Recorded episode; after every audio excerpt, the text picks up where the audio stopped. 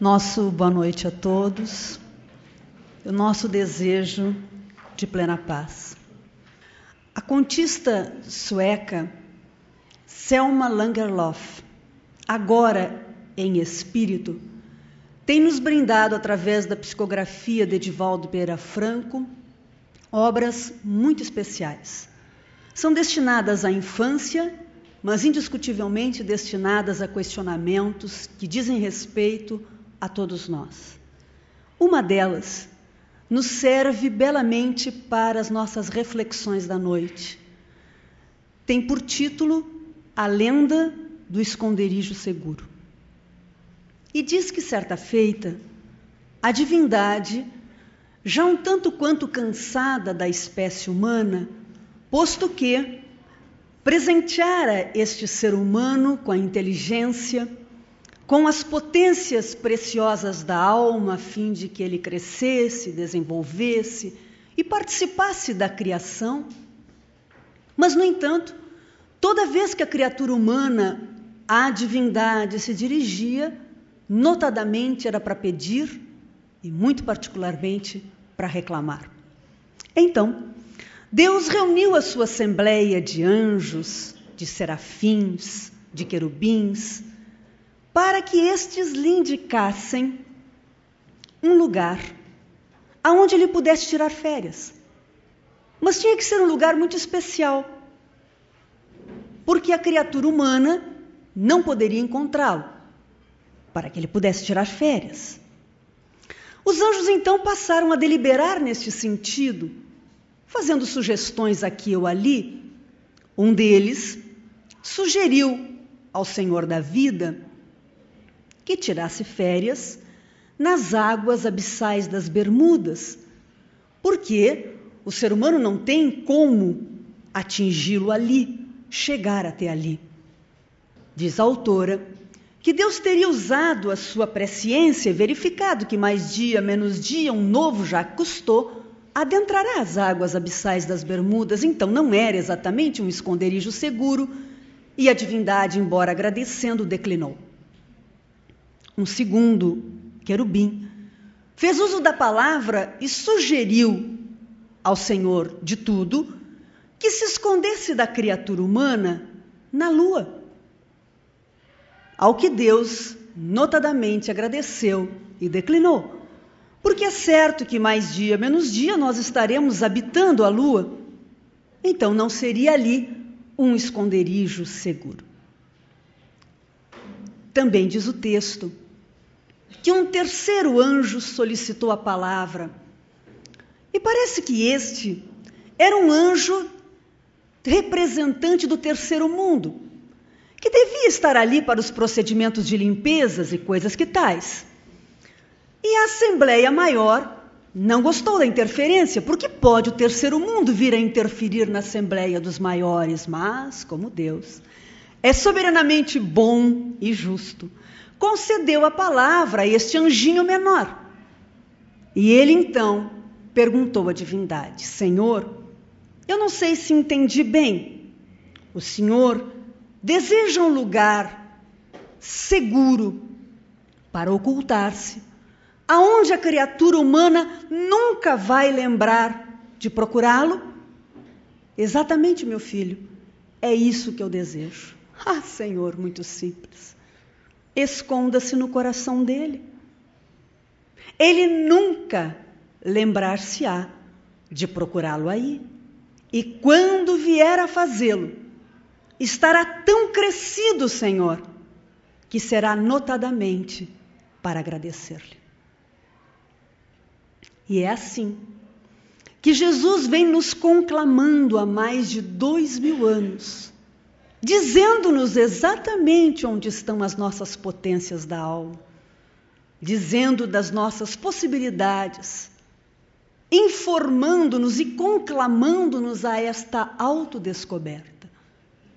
É bem verdade que nós já temos feito algumas viagens, muito particularmente para fora, viagens até de muito valor. Vejamos, por exemplo, que neste terceiro milênio o quanto o ser humano já evoluiu. em especial no que diz respeito ao mundo externo.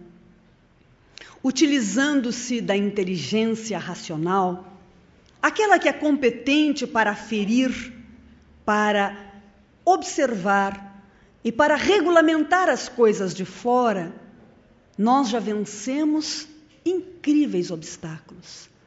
Na área das engenharias, o ser humano foi possível e realizou com muita eficiência construções que lhe permitem usufruir do planeta como nunca antes se imaginaria. As adversidades climáticas ou geográficas não são mais para a espécie humana um desafio intransponível. Nós conseguimos encurtar distâncias, estabelecer procedimentos que viabilizam as comunicações na Terra, a habitação segura, confortável, ainda que a região, em tese, em princípio, não fosse favorável à habitabilidade. Na área da saúde, física ou mental, se bem ainda temos um tanto a caminhar, não é menos verdade que nós já conseguimos conquistar expressivos espaços e mesmo quando a doença, a chamada doença, nos aparentemente vence, não há como negar que as condições de qualidade de vida oferecida aos espectadores destas circunstâncias são inimagináveis para o homem do passado. Em todos os campos, no próprio direito, nós verificamos instrumentos que possibilitam gerarmos um mundo, pelo menos em tese, mais fraterno, mais solidário, mais igualitário, mais justo. Os instrumentos chegam ao ponto de tornar iguais, frente às circunstâncias da vida, criaturas que são de per si absurdamente e injustamente diferentes, mas pleiteiam frente à justiça de forma muito mais igualitária do que nunca antes se imaginou na história da própria humanidade. Resta ainda um outro campo a ser vencido, que é o das conquistas que dizem respeito a ela mesma. Posto que, se alguma defasagem, alguma dificuldade, algum problema existe em toda esta caminhada, e a engenharia, a medicina, o direito e as ciências que tais não operam aquilo que já foi possível construir na tese, a causa não é outra que senão a ausência de uma viagem. A viagem e a conquista do interior da própria. Se nós observarmos os problemas existenciais na Terra, eles não estão mais fora do homem.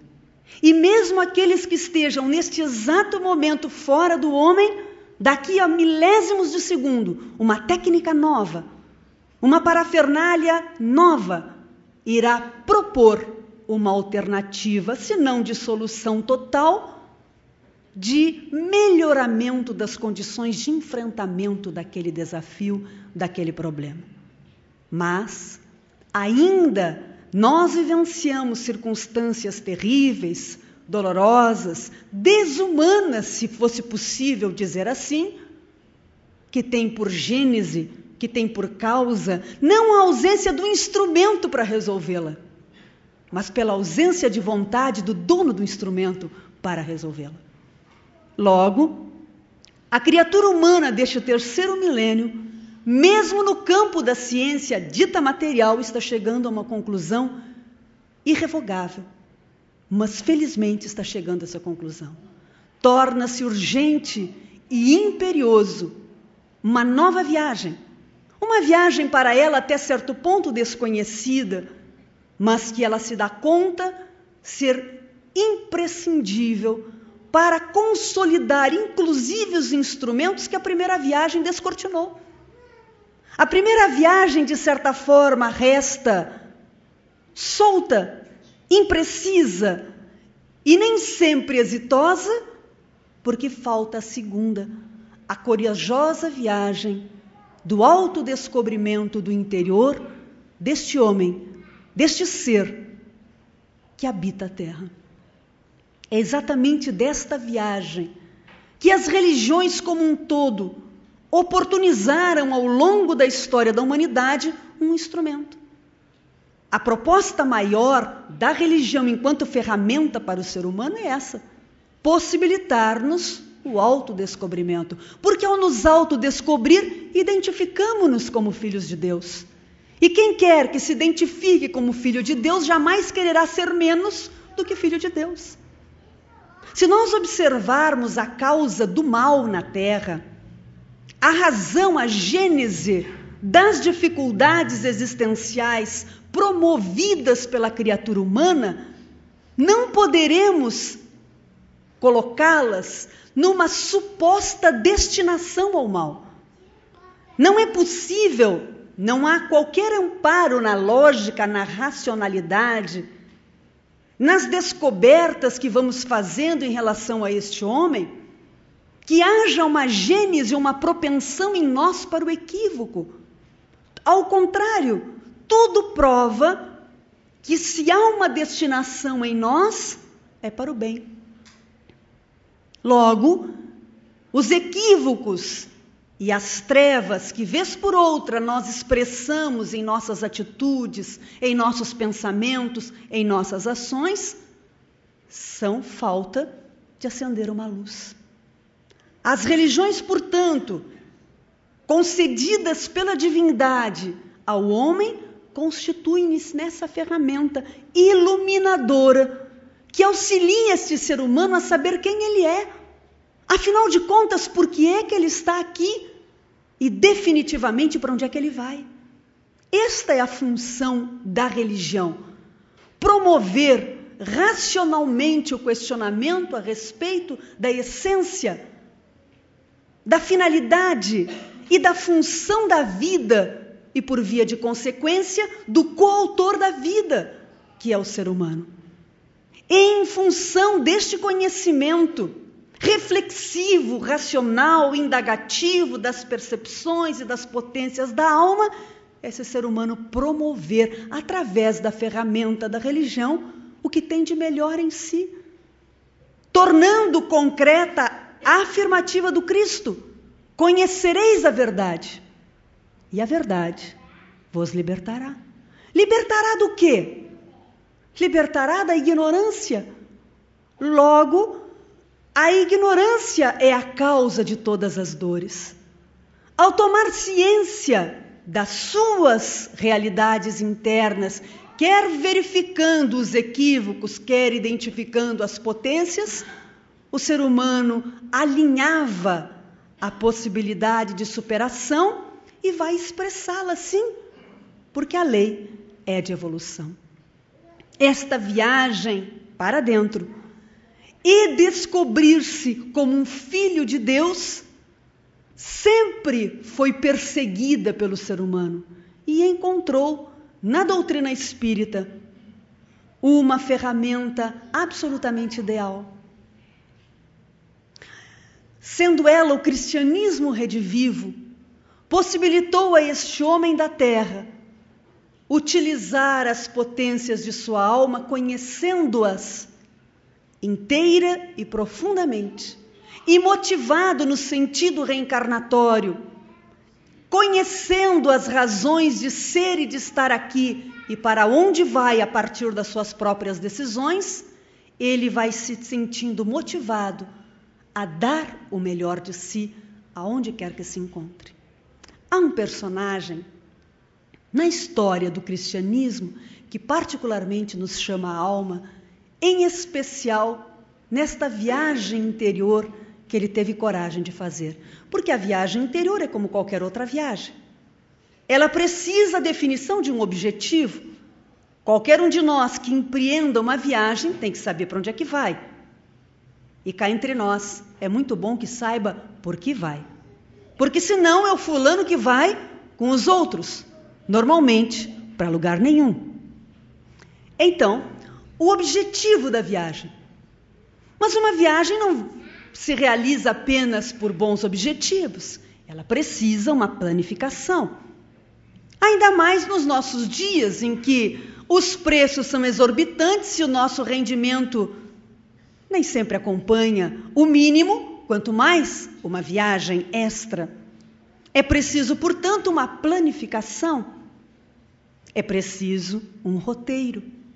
E este cidadão soube como ninguém realizar a planificação desta viagem interior. E por isso, nós trazemos para a nossa meditação da noite. Quem vai contar a sua história inicialmente é o evangelista Lucas. Mas nós teremos alguns outros dados a respeito dele, graças ao espírito benfeitor Amélia Rodrigues, que a partir de alguns acréscimos que faz em relação à história do nosso personagem, nos possibilita compreender alguns detalhamentos, em especial o destino final do nosso personagem. Nosso personagem vivia em Jericó e era funcionário público, vejam. Ele coletava impostos e era chefe da área fiscal da sua região. Fez concurso público, já tinha naquela época, e conseguiu o cargo graças ao seu próprio esforço. Vivendo as suas funções, a sua atividade com eficiência, com dedicação, foi galgando os postos funcionais até que chegou à chefia da coletoria de Jericó. Estamos dizendo esses detalhamentos porque vamos dizer em seguida que ele era um homem muito rico e é preciso saber a origem desse dinheiro. A origem desse dinheiro foi o seu trabalho, foi o seu esforço, foi a licitude como algou o cargo público e, bem remunerado, foi amealhando alguns valores, alguns postos, o cargo, uma expressão social definida. Portanto, ele foi conquistando o exterior.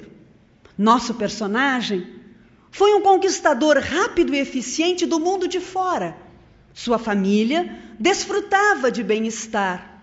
Ele podia, face às condições remuneratórias da sua profissão, oferecer aos familiares e aos filhos pequenos o que tinha de melhor em sua época.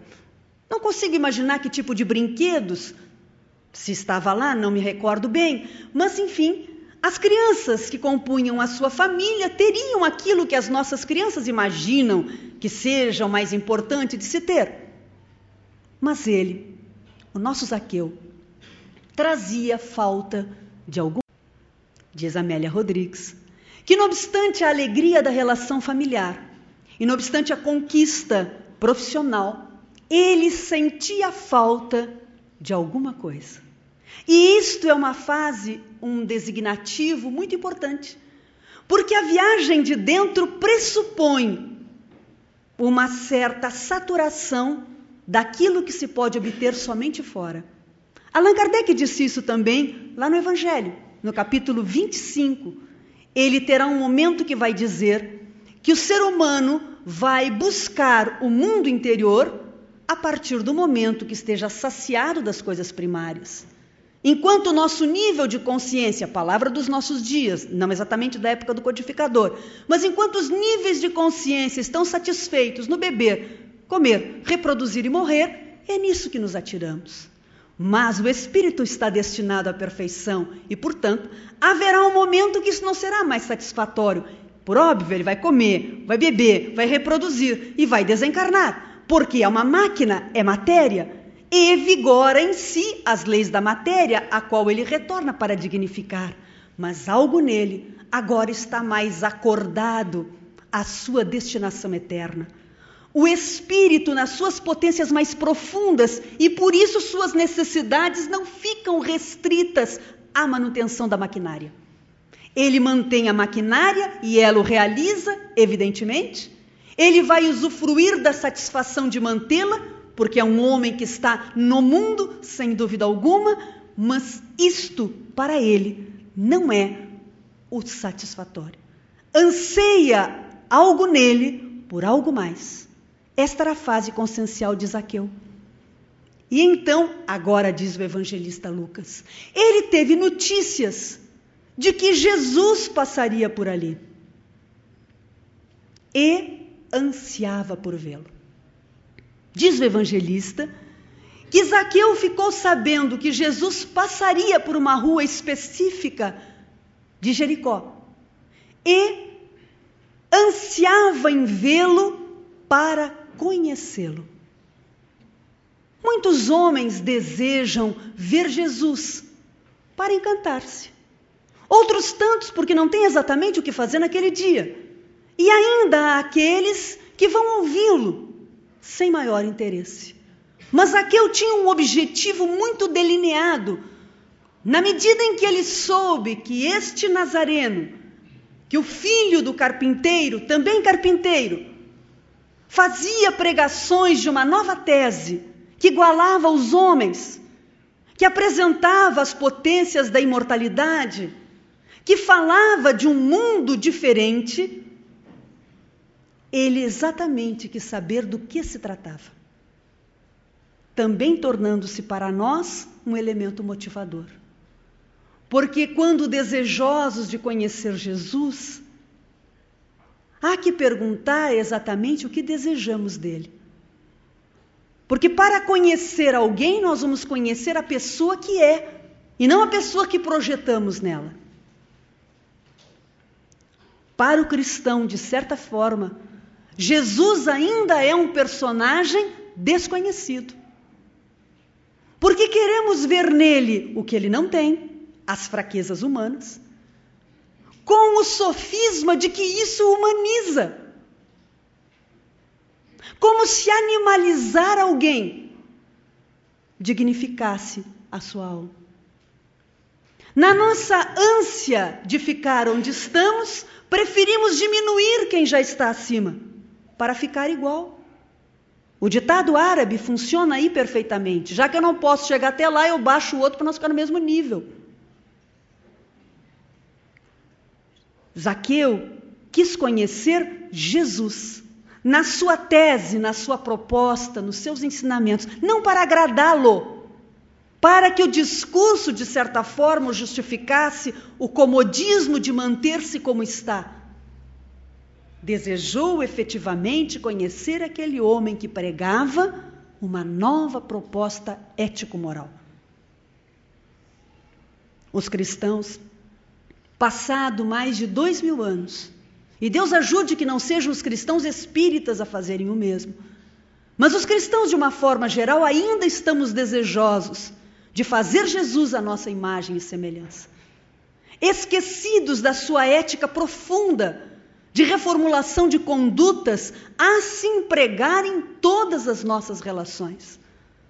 Se observarmos de fato as questões maiores da humanidade, não é falta exatamente de capacidade de ser diferente, é falta de vontade do exercício de uma relação ética de vida, aonde não necessariamente eu tenho que levar vantagem, mas aonde eu tenho que fazer o que é melhor.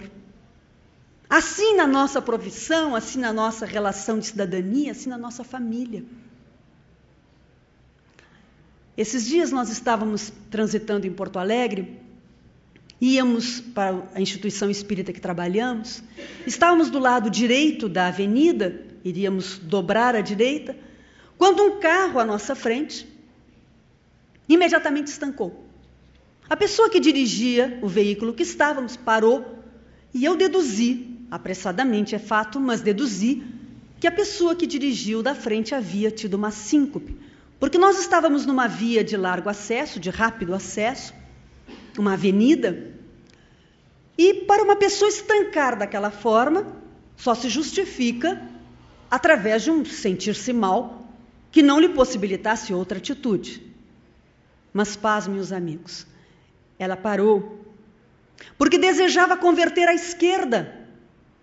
E como havia passado um tanto de ir aos pouquinhos indo à esquerda, para convergir para a esquerda onde desejava entrar, ela parou o trânsito de Porto Alegre. Ora, ela tinha pressa.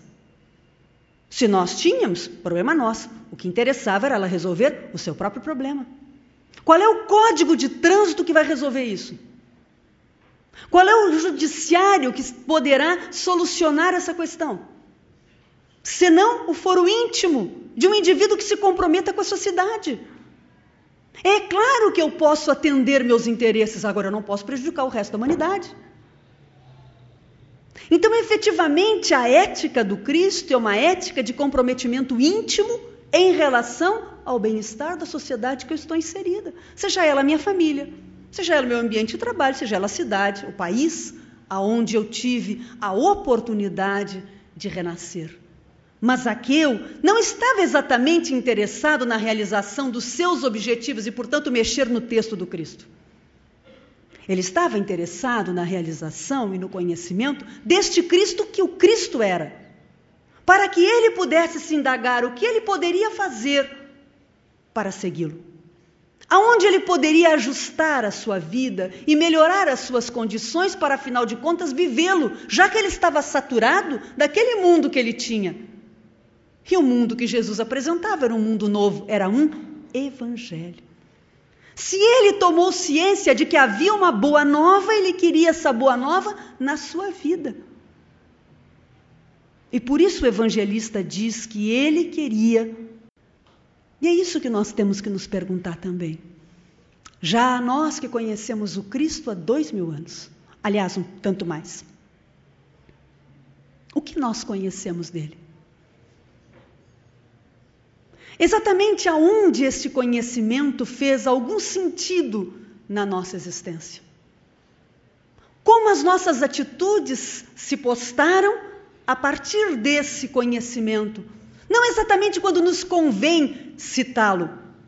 Jesus fazia assim, porque geralmente para mudar os outros. Quantas vezes a gente diz Jesus fazia assim em relação ao nosso próprio mundo íntimo? Mas Zaqueu quis conhecê-lo. Aí aconteceu um episódio muito interessante, diz Lucas. Zaqueu era de estatura baixa. Imagine, ele provavelmente estava na sua função pública Jesus estava passando pela rua, a multidão foi logo na proximidade do pregador e ele talvez tenha se atrasado lá na coletoria, sei lá, cobrando mais um imposto aqui ou ali. O fato é que ele chegou e a multidão já estava. Agora imaginemos uma pessoa baixa, fisicamente baixa, diante de uma multidão. Vai ver o quê? Nada. É mais ou menos como quando nós vamos a um show, a um espetáculo e não chegamos cedo. Eu tenho um amigo que foi assistir o jogo do seu time, esse time que ganhou agora a, a Libertadores, é esse time lá do Rio Grande do Sul. Eu tenho um amigo que foi assistir o jogo. Chegou às seis da tarde. Pasme, o jogo quase dez da noite, né? Chegou às seis da tarde. E ele conseguiu, sócio do clube, conseguiu um lugarzinho atrás de um pilar, aonde ele não viu nenhuma jogada que foi para o gol. Então tu conversa com ele, diz: Fulano, tu viu? Não, não vi. Claro que depois viu pela televisão, mas ali no campo não viu nada. Porque a multidão estava à sua frente. Mais ou menos como nosso personagem. E se nós nos dermos conta Diante das questões morais, diante deste descoberta maior da presença de Jesus em nossas vidas, conforme nós vamos tomando contato com isso, quem de nós não tem as suas baixezas? Senão físicas, porque alguns de nós fisicamente são altos. Quem de nós pode dizer que não tem no seu coração alguma debilidade moral? E diante desta autodescoberta, não raro, nós nos sentimos fraquejar. Eu apresento a característica tal, eu apresento a característica tal, eu sou um caso perdido. Eu nunca vou conseguir desenvolver a perfectibilidade. Eu, diante de tal anomalia que identifico em mim, estou destinado, peremptoriamente destinado ao fracasso. As dificuldades são tão grandes na minha vida, Sandra, que eu não terei como superá-las. Nem mesmo sei se vou suportar esta vida até o momento em que o dono da vida chamar-me para a verdadeira vida. São muitos os discursos que perpassam em nosso mundo íntimo. Quem de nós já não fraquejou diante de uma adversidade? Pois é. Zaqueu era de estatura baixa. E nenhum de nós que tente modificar o seu mundo íntimo deixará de fazer o enfrentamento com as suas dificuldades. Quando, diante de qualquer proposta filosófica religiosa, alguém nos demonstra que é necessário mudar, e aqueles de nós aqui que já tentaram efetivar essa mudança depararam-se com o fator chamado dificuldade. Obstáculo debilidade existencial. E não haveria outra forma de viver senão através disso mesmo. Porque tudo aquilo que para mim é novo é difícil. Eu realizo com certa facilidade as coisas que já estão automatizadas.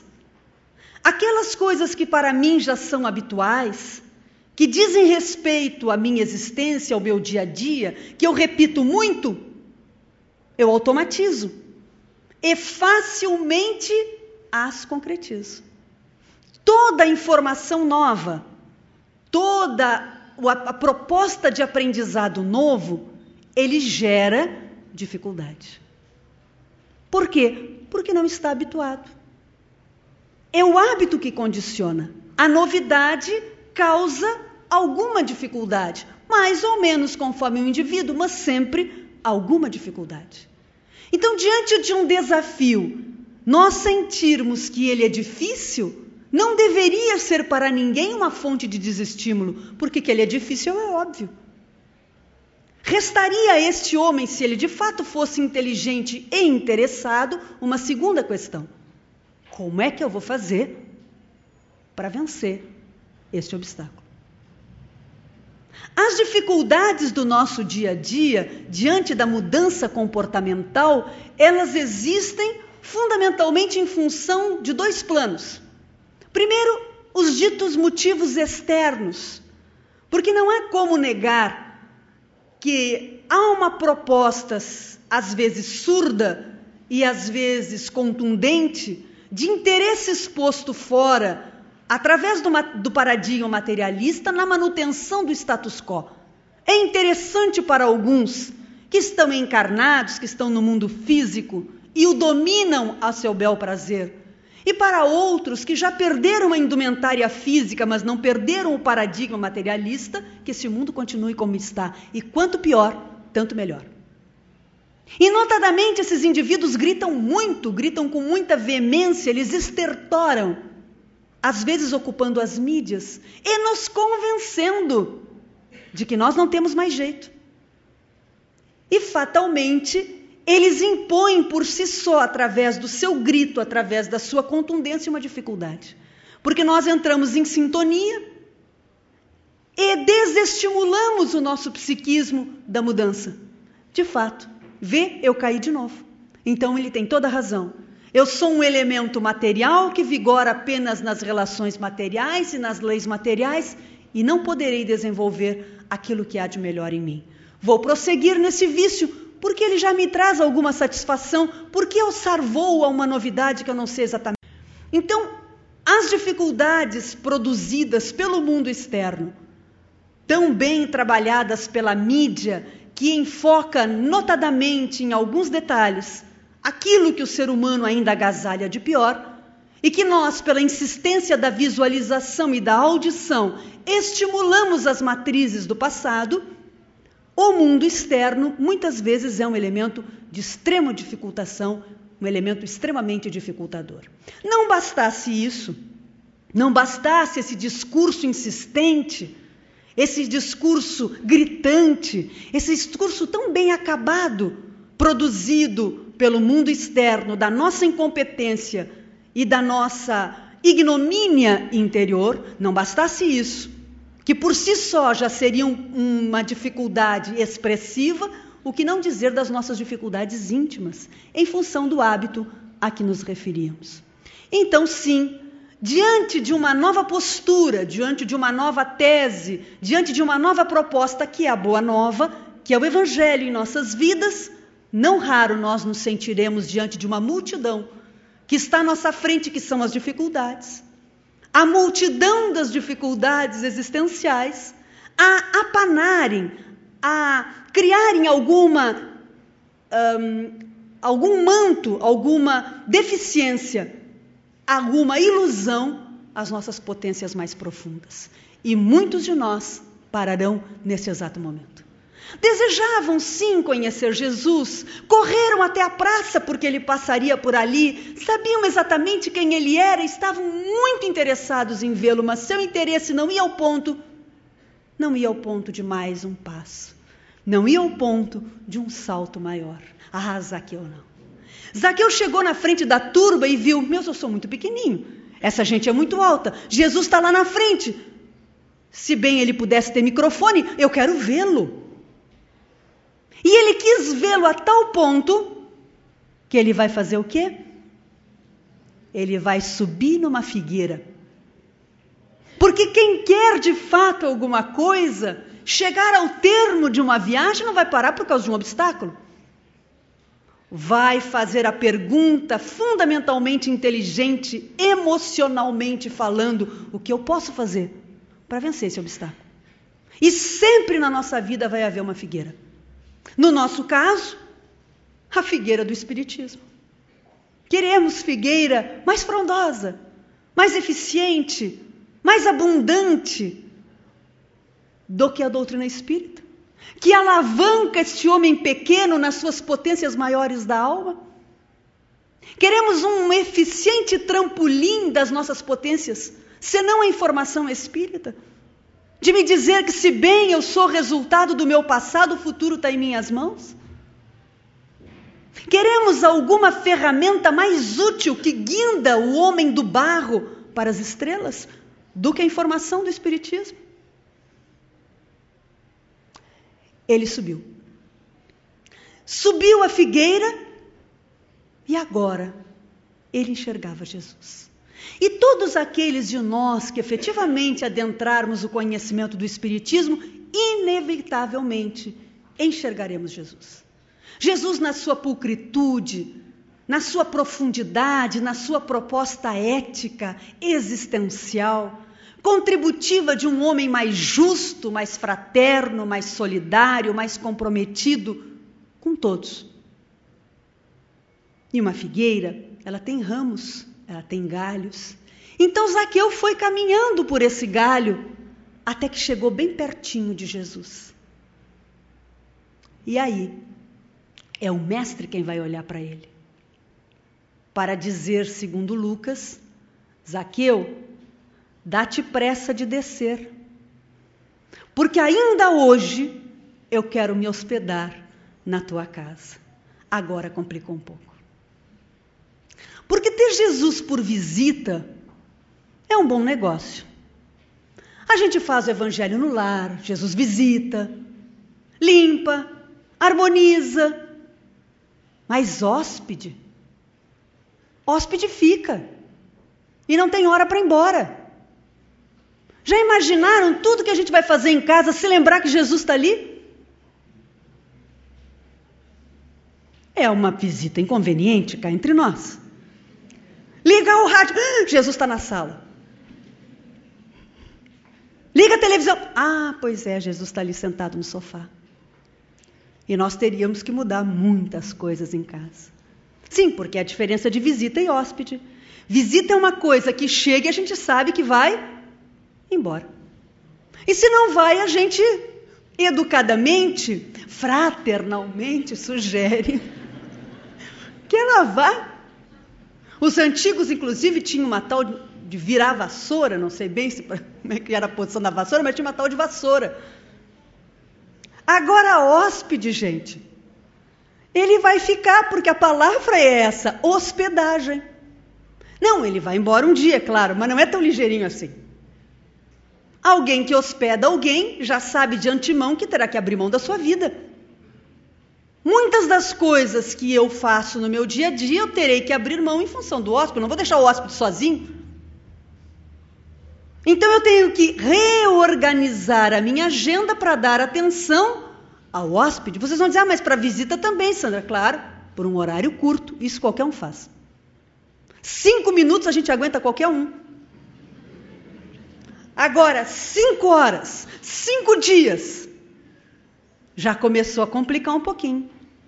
Uma noite sem ver novela, até que vá. Agora, uma semana, nós vamos perder o fio? Quer dizer, não se perde fio nenhum, porque elas repetem tanto que a gente pega logo. Mas é uma coisa muito desagradável. Então, dá-te pressa em descer, já nos traz uma sugestão. Porque, se bem seja imperioso o conhecimento, a teoria, de extremo valor que nós adentremos o conhecimento, porque ele nos libertará, é preciso agora abrir a chave. A chave abriu, então executa alguma coisa realiza alguma proposta, infere, te compromete, passeia, dá os passos da viagem. Uma vez que apenas idealizar a viagem, sonhar com a viagem, acreditar que é uma coisa importante em si mesmo não é viajar. Viajar é viajar. É estar ali dentro do instrumento de locomoção é fazer os enfrentamentos e os desafios agradáveis e desagradáveis do percurso, enfim, estar na realidade operativa concreta. Então, dar-te pressa em descer significa é muito importante sonhar. Toda realização humana, ela nasce no sonho. Mas o sonho precisa ser edificado. E o dar-te pressa seria a expressão ao espírita dos nossos dias, ao cristão dos nossos dias, porque para que demorar mais? Costumamos dizer que somos pessoas imediatistas, já ouviram essa expressão, por certo? O cristão, inobstante tudo que sabe, é um ser imediatista. Hoje o Danilo me fez entender que nós não somos imediatistas, não. Fazem 2.600, 2.006 anos a gente não fez nada ainda. Que imediatismo é esse? Nós somos até bem lerdos né? Deixamos bastante as coisas para depois. Pois é, dá-te pressa em descer, Zaqueu, porque ainda hoje eu quero me hospedar na tua casa.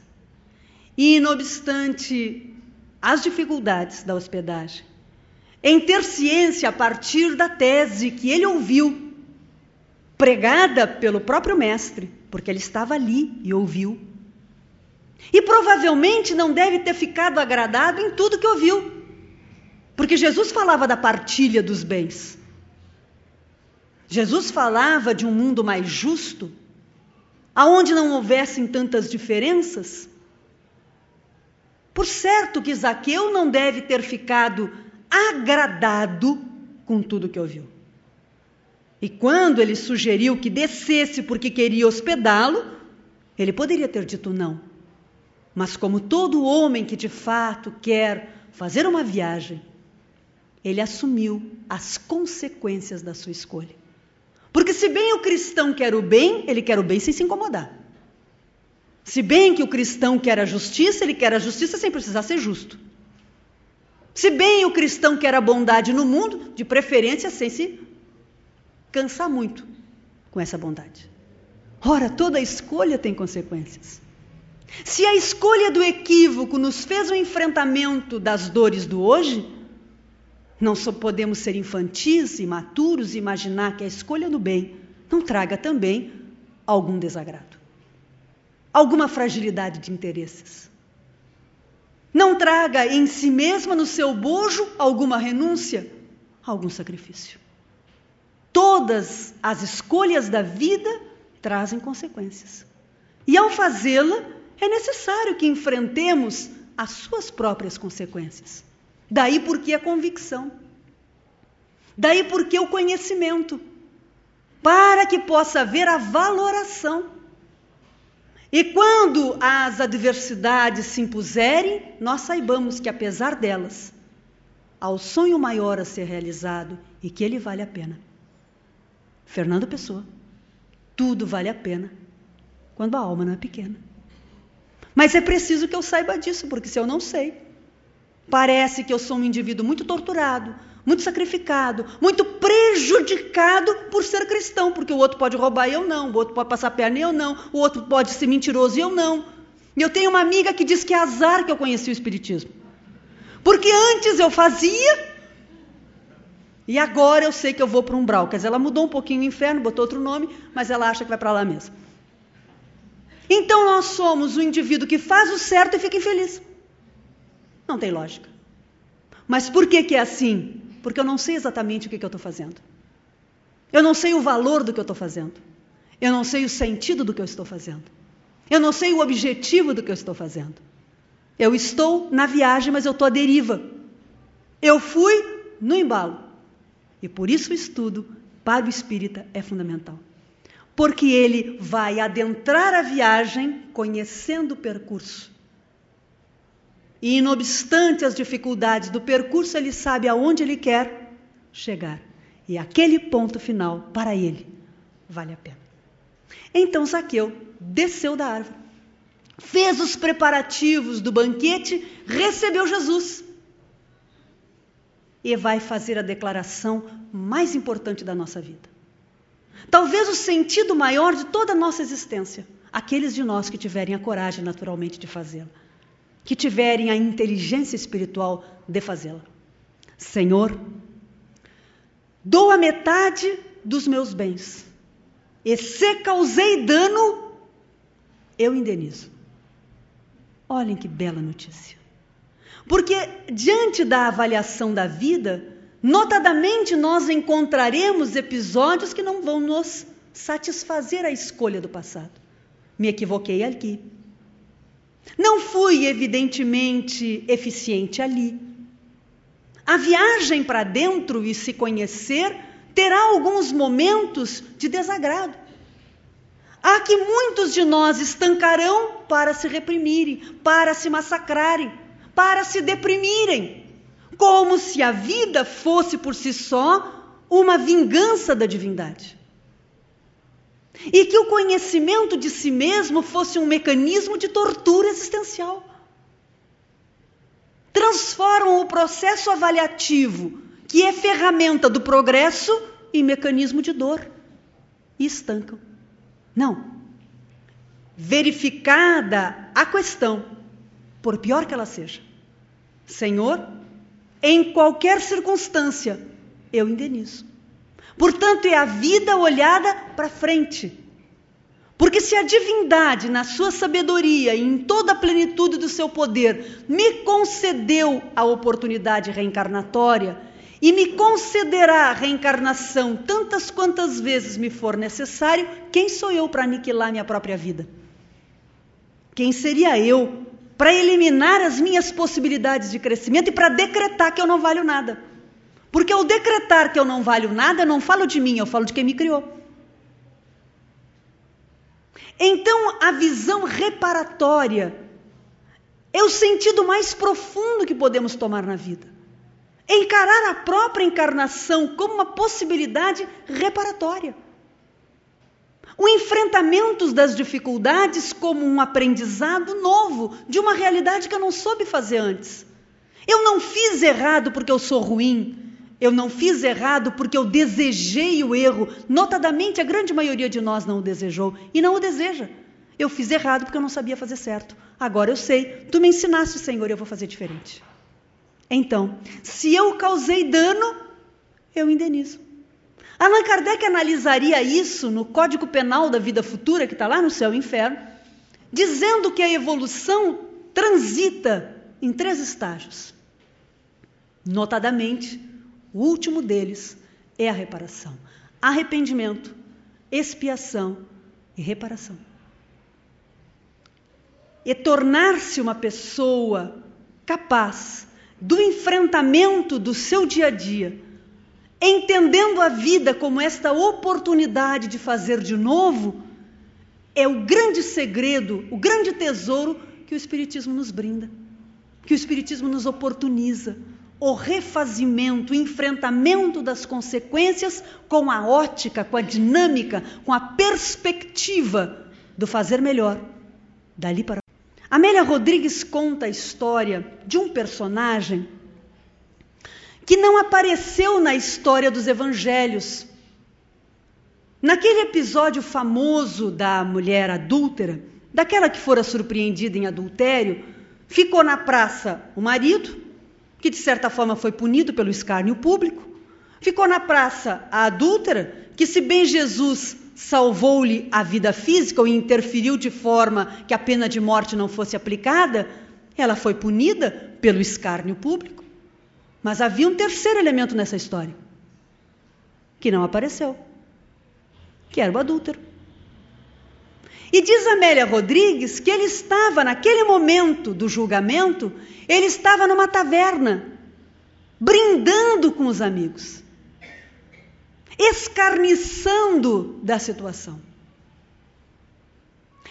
logrando e mostrando o êxito de desfazer mais um lar, de corromper mais um coração, de fragilizar mais uma vida, graças à sua as suas potências, as suas capacidades, as suas possibilidades. Afinal, ele era um sedutor e ninguém deixava de render-lhe aos pés.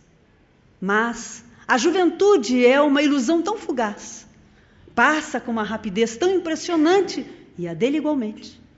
E agora Amélia Rodrigues vai nos contar o que aconteceu ali adiante, porque sempre tem um ali adiante. Ele, ao quebrado antecipadamente, pelo uso inadvertido e equivocado das forças físicas, estava doente, alquebrado, infeliz. E vai chegar às portas da casa do caminho. Adentra, ouve as pregações de Pedro e um dia tem a coragem de conversar com o apóstolo para dizer: O senhor não me conhece, porque eu não estava na praça. Naquele momento eu estava longe dali, deliciando-me com os efeitos da minha ação. Mas aqui estou hoje, infeliz, culpado, dolorido, porque eu destruí não um, vários lares. Ouvi a tese cristã e o que, é que eu faço agora da minha vida? Diz que Pedro olhou profundamente e lhe disse: Meu filho, o mundo não conheceu maior traidor do que eu porque eu fui o maior de todos os traidores porque traí um amigo. Bastaria que eu dissesse eu o conheço e nenhuma sentença poderia condená-lo porque ele não cometera crime algum. Mas eu tive a maior de todas as traições, a covardia. E o que, que ele fez comigo? Me deu esta casa para coordenar, me deu esta tarefa para exercer, chamou-me de novo para a sua vinha. E diz Amélia Rodrigues que a partir daquele dia, a Casa do Caminho teve mais um trabalhador. Então, a reparação. Se eu causei dano, eu indenizo. E por isso Zaqueu se torna este modelo de viagem interior. Deste homem que viaja para dentro e se auto-encontra. Allan Kardec não passou despercebido esse detalhe do autoconhecimento, e na famosa questão 919, ele indagará a espiritualidade. Para ver a, ouvir deles, ou ter deles, melhor dito, a resposta de que conhece a ti mesmo. Mas o melhor professor que nós temos notícia, que foi o nosso codificador, como todo bom professor sabe que para um aluno não basta dizer a tese, tem que dizer o método para que ele viva a tese. Então, na subpergunta A, ele vai voltar a questionar a espiritualidade. Sim, eu reconheço a máxima dessa afirmativa. Ela é por si só excelente, conhece a ti mesmo, mas qual o meio mais eficaz? Não é qualquer meio. O meio mais eficaz para que o homem se autoconheça. E agora vem a resposta, assinada por Santo Agostinho. E não podia ser outro que não Santo Agostinho, já que a tese do autoconhecimento é uma tese socrática. A frase não é de Sócrates, mas a tese é. E Santo Agostinho vai dizer, então, está ali belamente registrado: faze como eu fiz. Autoanalisa o teu dia para identificar os teus equívocos. Muitos de nós colocam um ponto, identificam os equívocos e se massacram com eles. Mas se forem ao texto, tem uma vírgula. Identifica os equívocos para corrigi-los. Objetivo. Não é uma avaliação descompromissada, masoquista, é uma avaliação para uma finalidade útil. Não adianta enxergar um dano na parede, a parede está riscada, todos os dias olhar a parede e chorar. Que barbaridade esse risco, esse risco, esse risco, esse risco. Pega uma tinta e passa em cima, criatura. Lixa, porque tem que lixar, né? Para ficar bem pintadinho tem que lixar. Lixa e passa a tinta. Então é uma avaliação visando um efeito positivo. E diz ele ainda: todos os dias eu analisava o meu dia para identificar os meus acertos. Também não tem ponto.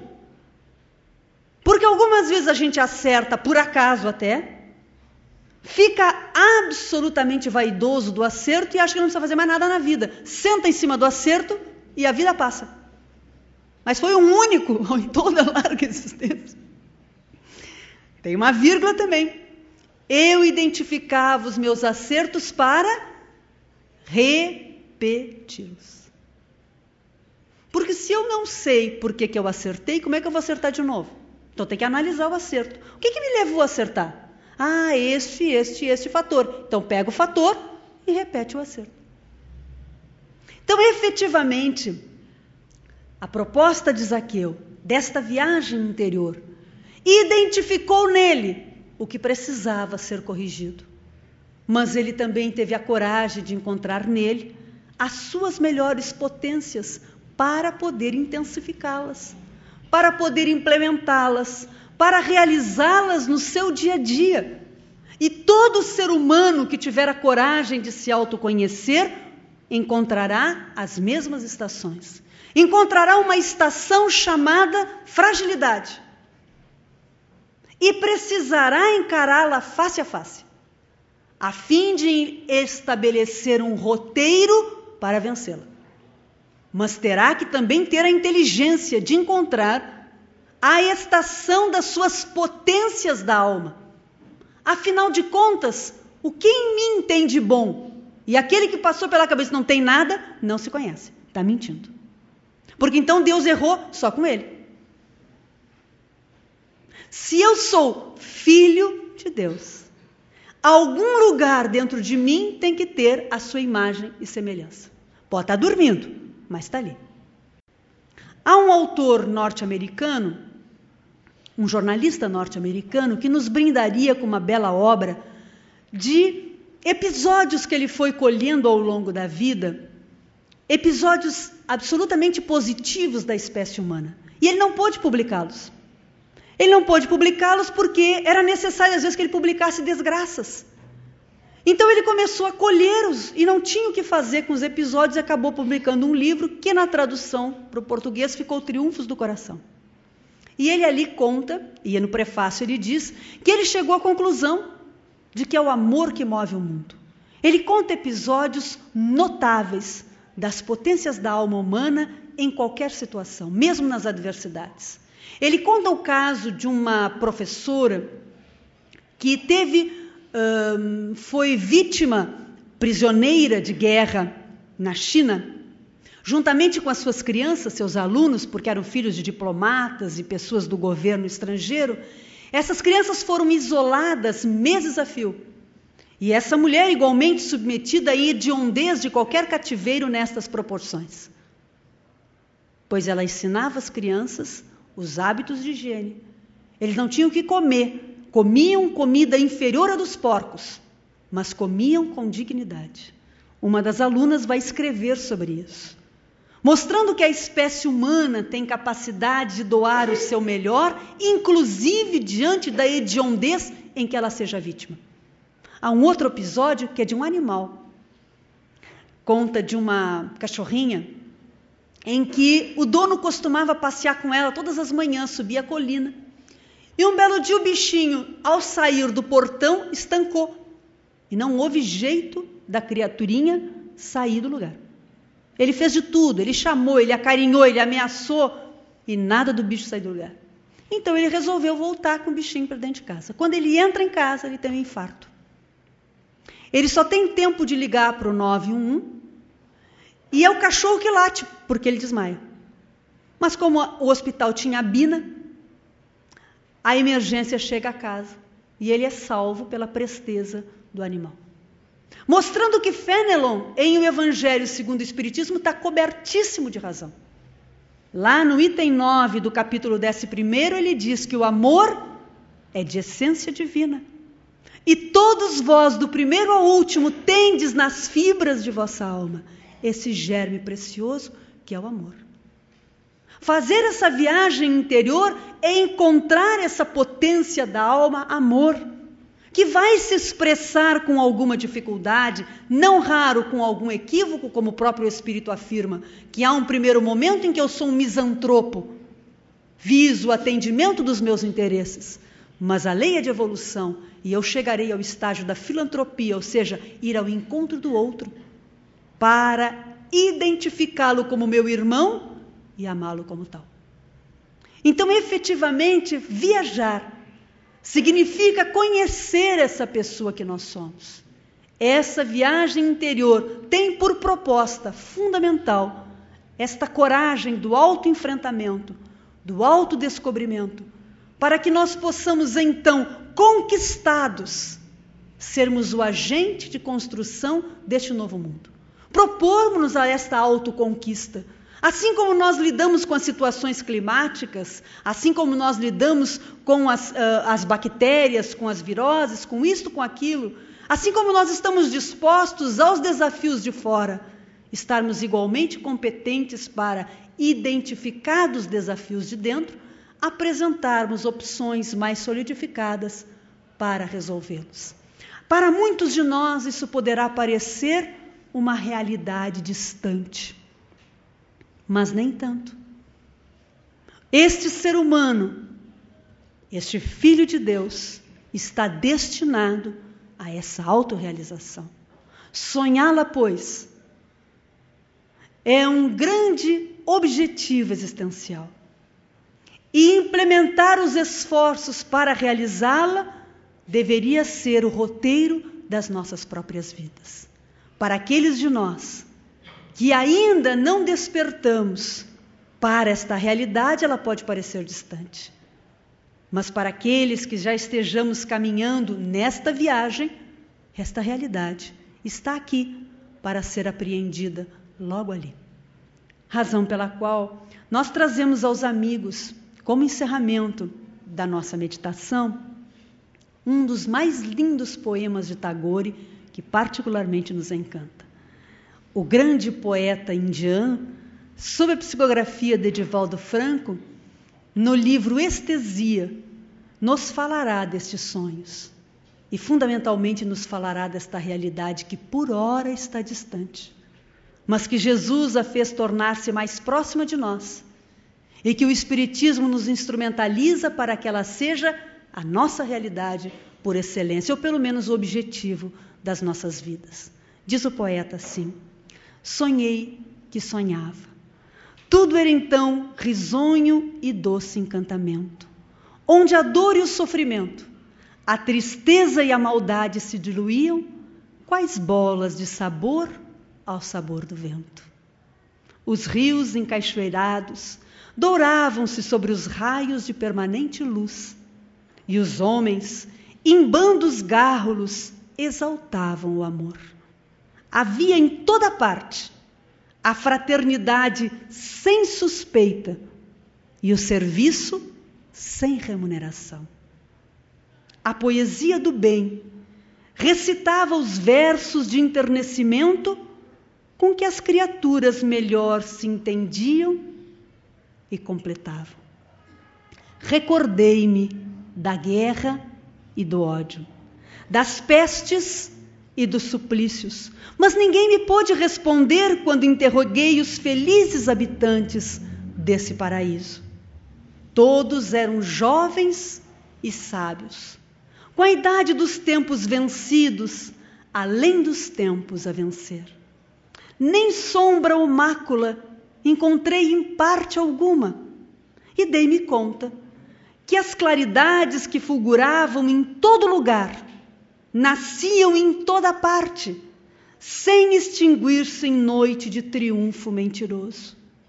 Sonhei que sonhava com o porvir, quando o carro do Rei da Juventude e da Paz rasgará a estrada do infinito no rumo do sem fim. Amado Rei, por quem anelo, sempre sonhei contigo. Porém, hoje, sonhei que sonhava.